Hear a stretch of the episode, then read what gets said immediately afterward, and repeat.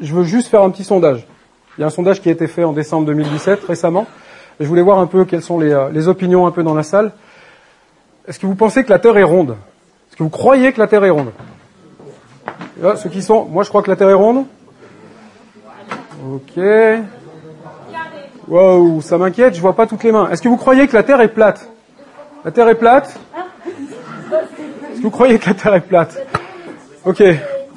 Non, non, c'est bien, ça va un peu alimenter le truc.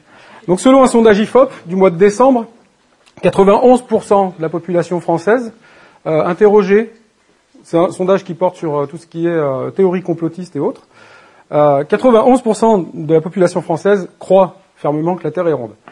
Ce qui veut dire qu'il y a théoriquement une personne sur 10 qui pense que la Terre est plate en 2017, 2018. Hein ?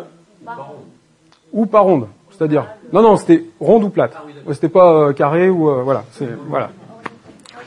Donc ça veut dire que statistiquement, même dans notre pièce, là, il pourrait y avoir 3-4 personnes qui pensent que la Terre est plate. Alors aujourd'hui, je veux bien qu'on doute des images satellites, comme c'est un peu le premier argument qui revient, les images satellites sont truquées, et voilà, la Terre finalement est ronde. Mais il y a des choses terrestres sur Terre qui nous prouvent que cette Terre n'est pas plate. C'est-à-dire l'ombre de la Terre sur la Lune, par exemple, elle est ronde. Elle est pas... tordue, ou voilà, elle est ronde. Et plus terre à terre encore, vraiment effectif. Pourquoi est-ce que, pour ceux qui ont déjà fait du tir longue distance, ça va plus leur parler peut-être, mais comment un sniper ne peut pas toucher quelqu'un à 5000 mètres? Même si c'était tout plat, même si la trajectoire de la balle, ça doit faire une course de 7 à 10 secondes, je crois, même s'il n'y a rien sur un tir d'entraînement, pourquoi est-ce qu'un sniper... C'est ça, Laurent a fait du tir de précision, donc il le sait. C'est simple, à 5000 mètres, on n'a plus de visibilité. Parce que la Terre est ronde. C'est aussi simple que ça. Et on peut faire tout ce qu'on veut, on peut tirer au jugé, hein. On peut essayer de faire une cloche, mais directement, on ne peut pas. Il est impossible de faire un tir à plus de 5000 mètres. Tout ça pour dire que, malgré le fait que les preuves soient là, certains choisissent de ne pas croire les preuves qui sont sous leurs yeux. Et le texte de l'évangile qu'on aborde aujourd'hui, c'est ça. Jésus fait des affirmations de dingo, mais avec les preuves, et certains n'entendent pas ou choisissent de ne pas comprendre. Peut-être c'est la première fois que tu viens ici, j'en sais rien, et peut-être que t'aimes les chaînes YouTube qui disent que Elvis n'est pas mort, ou enfin personne n'a marché sur la Lune, que ça a été tourné par Stanley Kubrick à Hollywood. Peut-être ça, c'est pas grave. Moi, ce qui m'inquiète aujourd'hui, c'est que les preuves que Jésus a existé sont là, les preuves que Jésus est Dieu sont là. Et pourtant, peut-être que t'as pas envie de suivre Jésus, quoi. Et donc, voilà, j'espère, je prie vraiment que ça puisse te convaincre. Et avant de lire la Bible, on va regarder que Jésus annonce qu'il est Dieu et qu'il a déjà donné toutes les preuves pour affirmer ça, qu'il y a des promesses complètement folles liées au fait qu'il soit Dieu. Et qu'il y a deux réactions vraiment bien différentes au fait à la vérité que Jésus est Dieu. Et je vais juste prier avant qu'on lise le texte biblique. Seigneur mon Dieu, ta parole est vraiment la source de vie, et là où on peut trouver toutes les réponses à notre humanité et à tout ce qui se passe autour de nous. Et je te prie que chacun ici, aujourd'hui, par ton Saint-Esprit, soit convaincu que tu es Dieu et que les bonnes choses, la paix est en toi, à partir du moment où on reconnaît qu'on n'est que des êtres humains et qu'on est faillibles. Et mon Dieu, ouais, touche chaque personne et que ta parole, aujourd'hui, agisse avec puissance. Amen. Alors, je vous propose qu'on se plonge dans la Bible, chapitre 10 de l'Évangile. Si vous manque une Bible, on peut toujours en donner. Chapitre 10, versets 22 à 42, c'est la page 696. Jean, évangile de Jean. Oui, nous sommes dans une série sur l'évangile de Jean. Je suis désolé, je suis comme à la maison, donc du coup... Évangile de Jean, chapitre 10, versets 22 à 42, page 696. Je me plante pas sur la page. 696. Tout le monde y est? Allez, je lis. On célébrait alors à Jérusalem la fête de la dédicace. C'était l'hiver. Jésus marchait dans le temple sous le portique de Salomon. Les Juifs l'entourèrent et lui dirent « Jusqu'à quand nous laisseras-tu dans l'incertitude? Si tu es le Messie, dis-le-nous franchement. » Et Jésus leur répondit, « Je vous l'ai dit et vous ne croyez pas. Les œuvres que je fais au nom de mon Père témoignent en ma faveur. Mais vous ne croyez pas parce que vous ne faites pas partie de mes brebis, comme je vous l'ai dit. Mes brebis écoutent ma voix, je les connais et elles me suivent. Je leur donne la vie éternelle, elles ne périront jamais et personne ne pourra les arracher de ma main. Mon Père qui me les a donnés est plus grand que tous et personne ne peut les arracher à la main de mon Père. Le Père et moi, nous sommes un. » Alors les Juifs prirent de nouveau des pierres pour le lapider. Et Jésus leur dit, « Je vous ai fait voir beaucoup de belles œuvres qui viennent de mon Père. À cause de laquelle me lapidez-vous » Et les Juifs répondirent, « Ce n'est pas pour une belle œuvre que nous te lapidons, mais pour un blasphème, parce que toi qui es un être humain, tu te fais Dieu. » Et Jésus leur répondit, « N'est-il pas écrit dans votre loi, j'ai dit, vous êtes des dieux. S'il est vrai qu'elle a appelé Dieu ceux à qui la parole de Dieu a été adressée, et si l'écriture ne peut pas être annulée, comment pouvez-vous dire à celui que le Père a consacré et envoyé dans le monde, tu blasphèmes? Et cela parce que j'ai affirmé, je suis le Fils de Dieu. Si je ne fais pas les œuvres de mon Père, ne me croyez pas. Mais si je les fais, même si vous ne me croyez pas, croyez à ces œuvres afin de savoir et de reconnaître que le Père est en moi et que je suis en lui. » Voilà pourquoi il cherchait encore à l'arrêter, mais il leur échappa. Jésus retourna de l'autre côté du Jourdain, à l'endroit où Jean avait d'abord baptisé, et il y resta. Beaucoup de gens vinrent à lui. Ils disaient, « Jean n'a fait aucun signe miraculeux, mais tout ce qu'il a dit à propos de cet homme était vrai. » Et là, beaucoup crurent en lui. La parole de Dieu. Alors on va regarder en premier les preuves de l'identité de Jésus. Jésus dit que ses miracles témoignent de lui. C'est le verset 25. Et moi j'aime quand Jésus ne tourne pas autour du pot comme ça. Il y a des gars, ils l'entourent, ils le menacent, mais il est Dieu quoi. Peu importe, même pas peur. Il lui dit, si tu es le Christ, dis-le nous franchement. Et Jésus leur dit, mais je vous l'ai déjà dit. Vous ne croyez pas, mais ce que je fais par contre, témoigne de moi. Les œuvres de mon Père témoignent de moi. Et tout comme on a les preuves maintenant de la rotondité de la terre, terme technique, ces preuves sont plus à apporter aujourd'hui, mais les preuves que Jésus est Dieu sont là aussi au moment où Jésus s'adresse à ces gars-là. Jésus, c'est le Messie attendu des Juifs, envoyé de Dieu pour sauver son peuple. Et il est devant eux, mais eux ne le croient pas. Il y a une raison pour ça, hein. On l'a déjà lu dans le texte, mais on va développer ça après. Maintenant, on va regarder juste, à l'époque, les preuves bien réelles, que beaucoup de témoins ont pu en attester. C'est les miracles qu'on a depuis juste l'évangile de Jean. Alors, on a trois autres évangiles à côté. Juste dans l'évangile de Jean, on commence avec Jésus a changé l'eau en vin à Cana. J'ai prêché là-dessus en début d'année. Seul Dieu peut transformer les molécules, brasser de l'eau pour que ça devienne un château Pétrus, un vin vraiment millésime et un bon vin. Ça a été fait vraiment devant des disciples, ça a été fait devant des serviteurs, donc des gens qui ne suivaient pas Jésus à l'époque. Et beaucoup, la Bible dit que beaucoup ont cru à cause de ça. Jésus a démontré à ce moment-là qu'il était maître du temps, qu'il était maître de la matière, et il ne l'a pas fait en trafiquant ou quoi que ce soit, il l'a fait juste en parlant. Tout comme Dieu a créé la terre. Deuxième miracle, c'est Jésus a guéri à distance le fils de l'officier au chapitre 4. On a beau développer toutes les technologies qu'on veut sur cette terre, depuis maintenant que la médecine existe, ça fait quand même quelques centaines de siècles, personne n'arrive à guérir à distance. Internet fait beaucoup de choses, hein, mais par contre Internet ne guérit pas quelqu'un en train de mourir à distance. Et pareil, là, il y a eu des témoins. Le troisième, c'est Jésus a fait remarcher un paralysé à Bethesda. C'est pas facile à dire. Chapitre 5.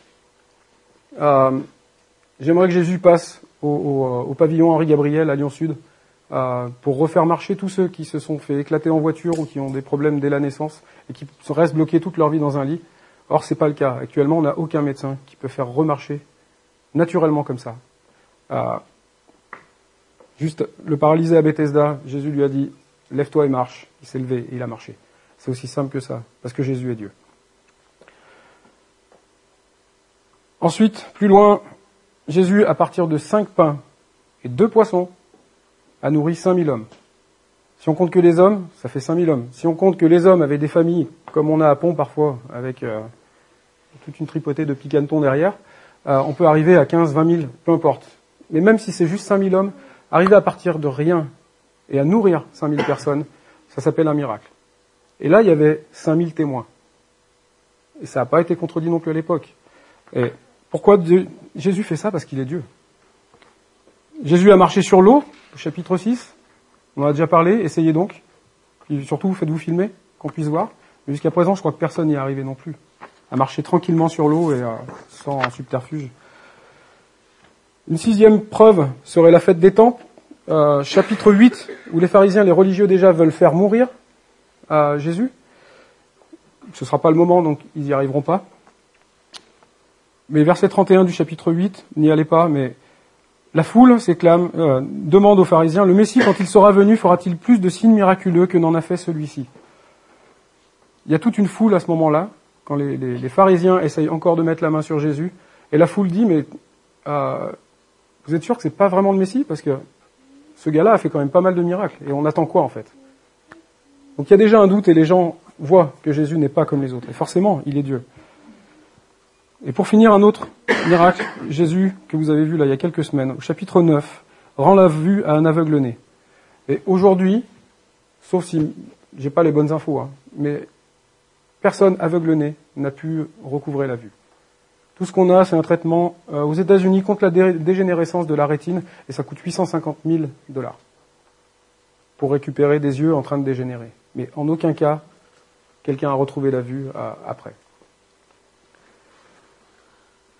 Je sais que tout ça part de la Bible, et moi j'ai foi en la Bible, parce que ma vie m'a montré que tout ce qui est là-dedans est vrai. Mais si vous doutez encore, je vous conseille le blog de Stéphane, TPSG, Tout pour sa gloire. Et vraiment, on peut vérifier que la Bible est fiable. Une, par son exactitude historique. Deux, par son exactitude scientifique. Trois, par son exactitude prophétique. Et on va le voir après, on va évoquer Ézéchiel 34. Juste pour montrer comment Jésus, Dieu, a été annoncé à l'avance.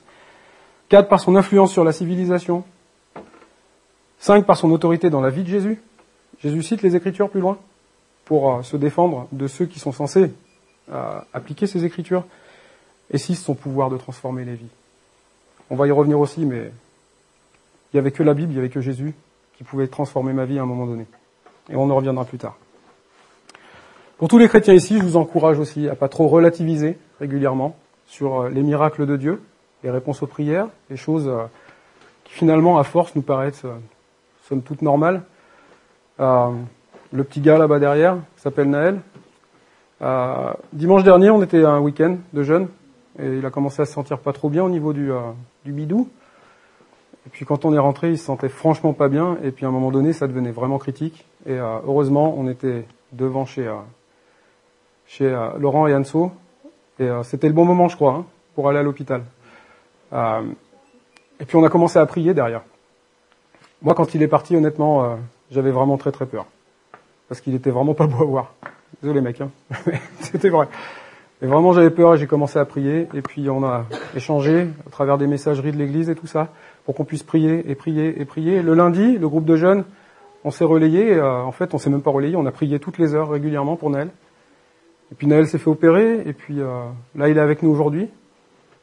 Puis on se dit tout ça c'est normal, mais tout aurait pu arriver. Je sais que c'est pas un grand miracle, c'est pas un grand signe, mais mon petit frère il est là aujourd'hui, parce que Dieu l'a voulu. Et souvent on a tendance à relativiser, nous les chrétiens, sur bah oui c'est normal quoi. Ce matin on a prié pour Wilman.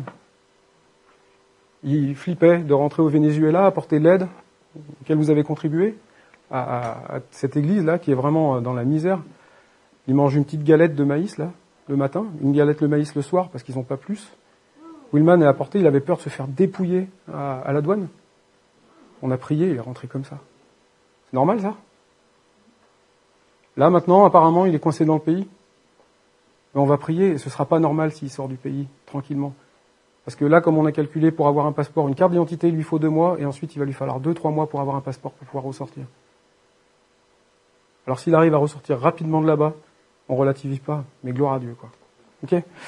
Allez, je continue. Troisièmement, je voulais parler de sa déclaration d'être le bon berger. On revient au verset 26. Je vais le relire rapidement. « Mais vous ne croyez pas parce que vous ne faites pas partie de mes brebis, comme je vous l'ai dit. » Il est en train d'annoncer aux gars, vous faites pas partie de ceux qui sont à moi. Et c'est une déclaration claire. Et Jésus en parle à des gars qui maîtrisent les Écritures. C'est exactement de quoi il parle. Je vous propose juste, moi j'aimais pas trop être un mouton avant, qu'on me traite de mouton, ou, et là maintenant ça me fait plaisir en fait. Toi aussi ? Cool.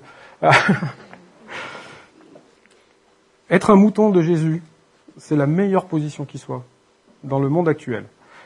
On peut le voir d'une manière péjorative, mais je vous propose d'ouvrir à Ézéchiel 34. C'est page 557 dans vos Bibles. Je vais juste lire rapidement le passage.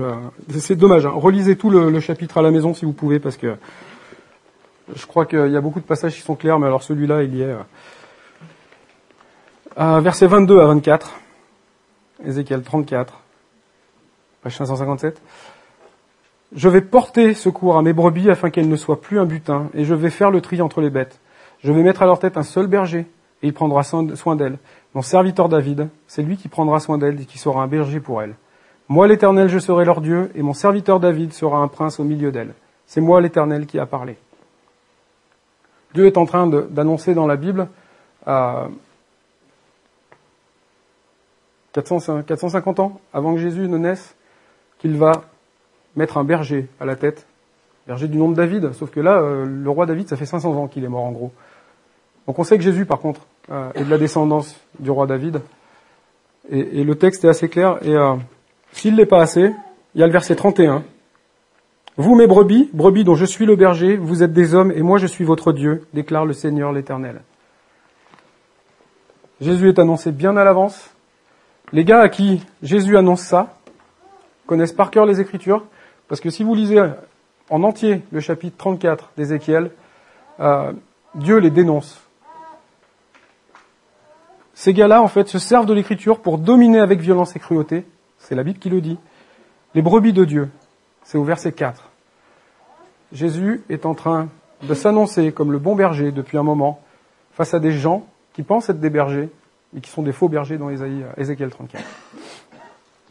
Et voilà pourquoi ils n'entendent pas Jésus. Parce qu'ils ne peuvent pas. Ils ne peuvent pas comprendre. D'ailleurs, versets 26 et 27, « Vous ne me croyez pas parce que vous n'êtes pas mes brebis, ils n'entendent pas la voix du berger. » Ils ne peuvent pas l'entendre.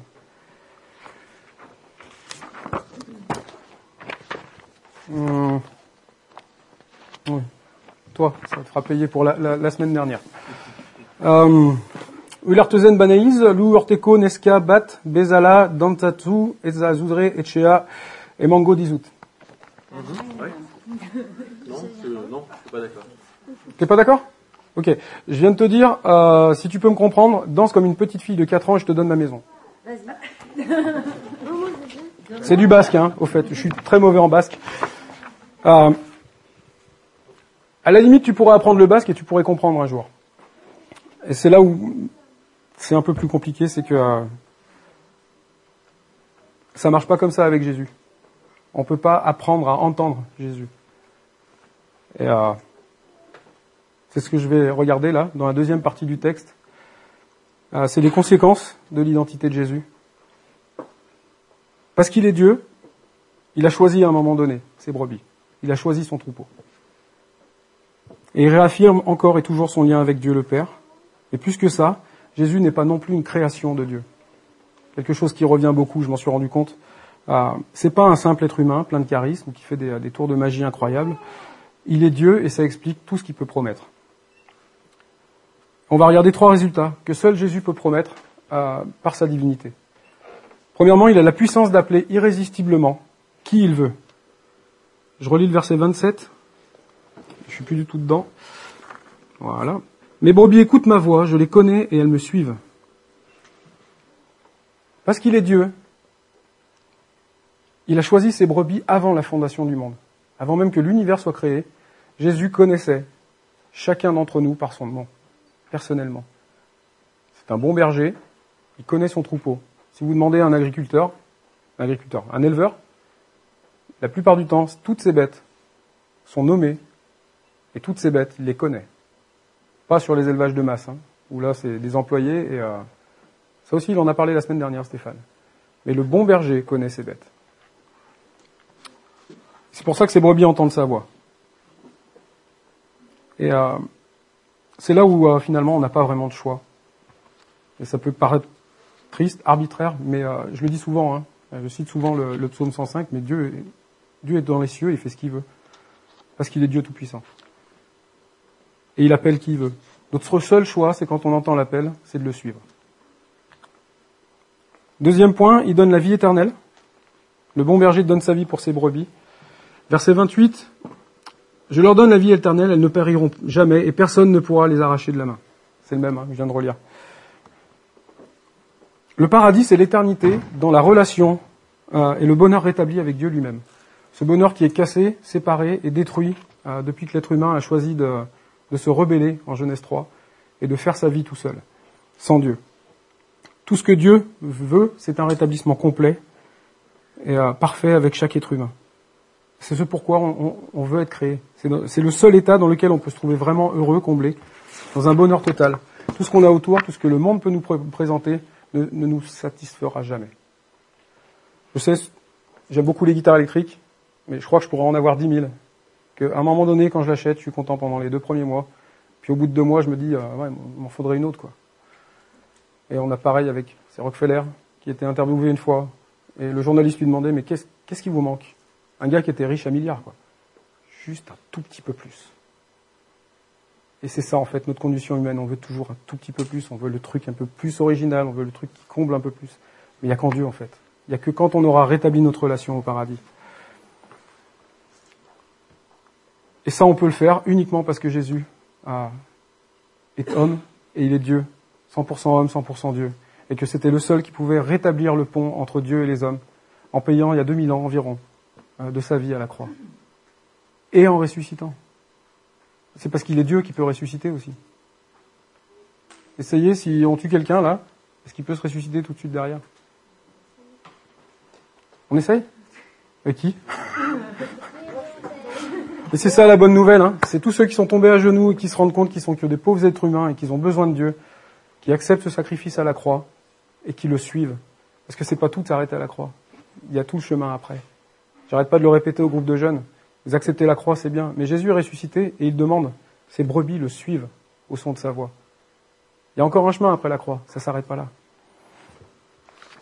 Dernier point, il garantit notre persévérance dans la foi. Verset 29, « Mon Père qui me les a donnés est plus grand que tous et personne ne peut les arracher à la main de mon Père. » Personne ne peut arracher une brebis à la main de Jésus, ni de Dieu le Père. Et on va voir que c'est parce que Jésus est Dieu que personne ne peut enlever ça. Et est-ce que vraiment on réalise tout ça aujourd'hui? Tous ceux qui ont placé leur foi en Jésus, en ce sacrifice à la croix, qui ont accepté de demander pardon pour leurs péchés, est-ce que vous réalisez que n'importe quelle personne ne peut vous arracher? Personne ne peut vous arracher, même pas vous-même. Parce qu'il vous a choisi à un moment donné. Vous êtes dans sa main. C'est répété 2 fois. Personne ne peut nous arracher de la main de Jésus. Personne ne peut nous arracher de la main de Dieu. Si vous avez une tendance à trop réfléchir par moment, peut-être que ça va vous rassurer. Pour ceux qui, des fois, se retrouvent dans leur lit à se tourner dans tous les sens, j'ai perdu mon salut. Jésus m'a pas sauvé, c'est pas possible. Je suis trop mauvais. Évidemment que vous êtes mauvais. On est tous mauvais. On est tous des gens brisés. Et vous êtes dans la main de Dieu.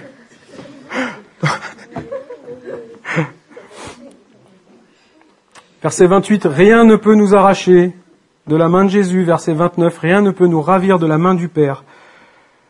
Et il y a beaucoup de choses dont je suis pas fier, moi, dans mon passé.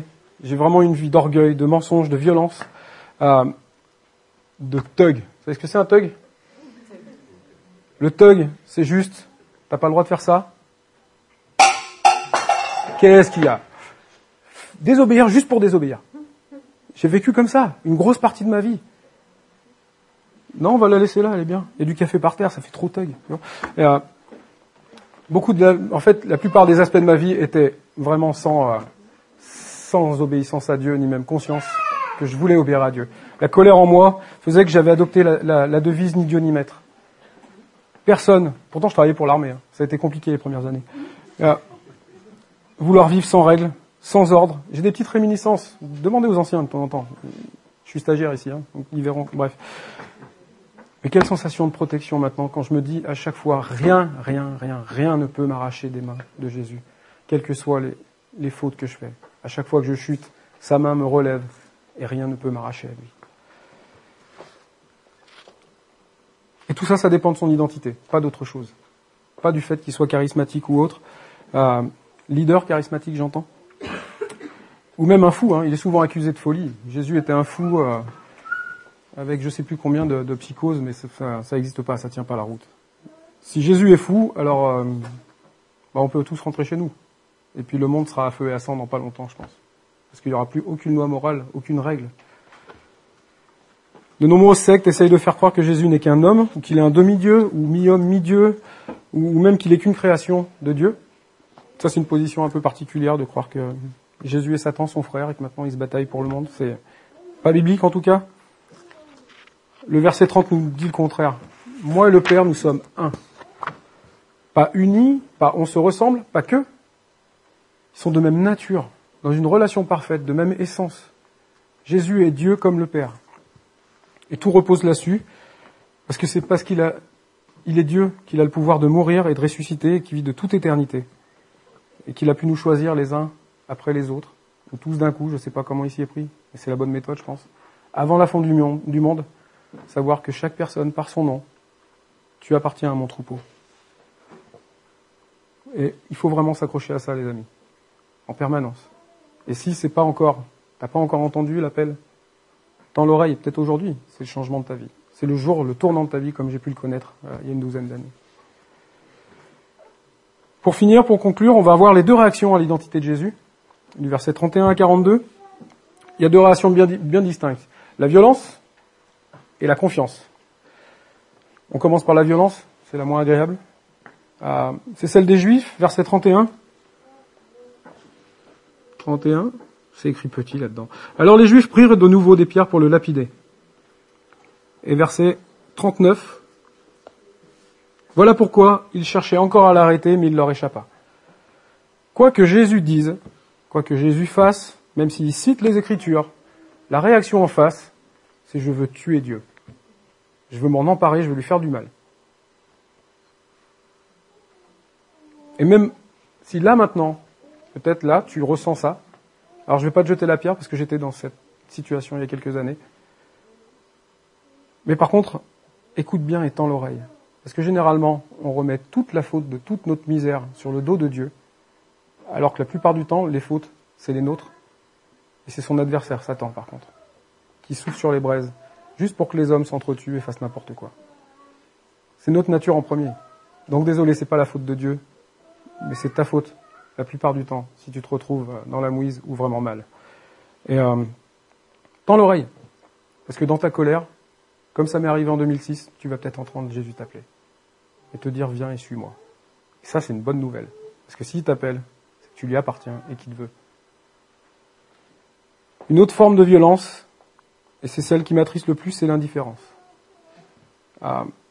C'est pire que la colère, parce que la colère, ça révèle quand même un peu plus. Ça révèle qu'il y a au moins une colère contre Dieu. Ça veut dire que la colère peut s'apaiser.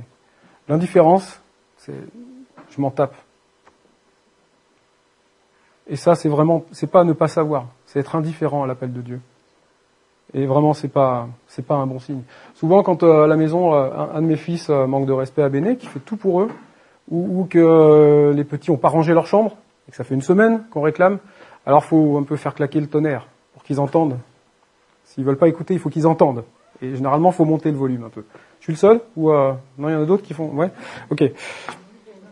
Et après, généralement, quand c'est Martin, il est un peu petit, donc ça l'impressionne un peu.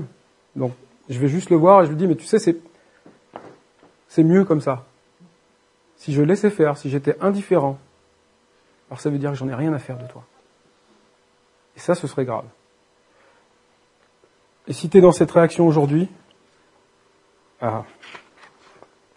suis vraiment désolé pour toi. Parce que ça garantit que tu risques d'aller en enfer.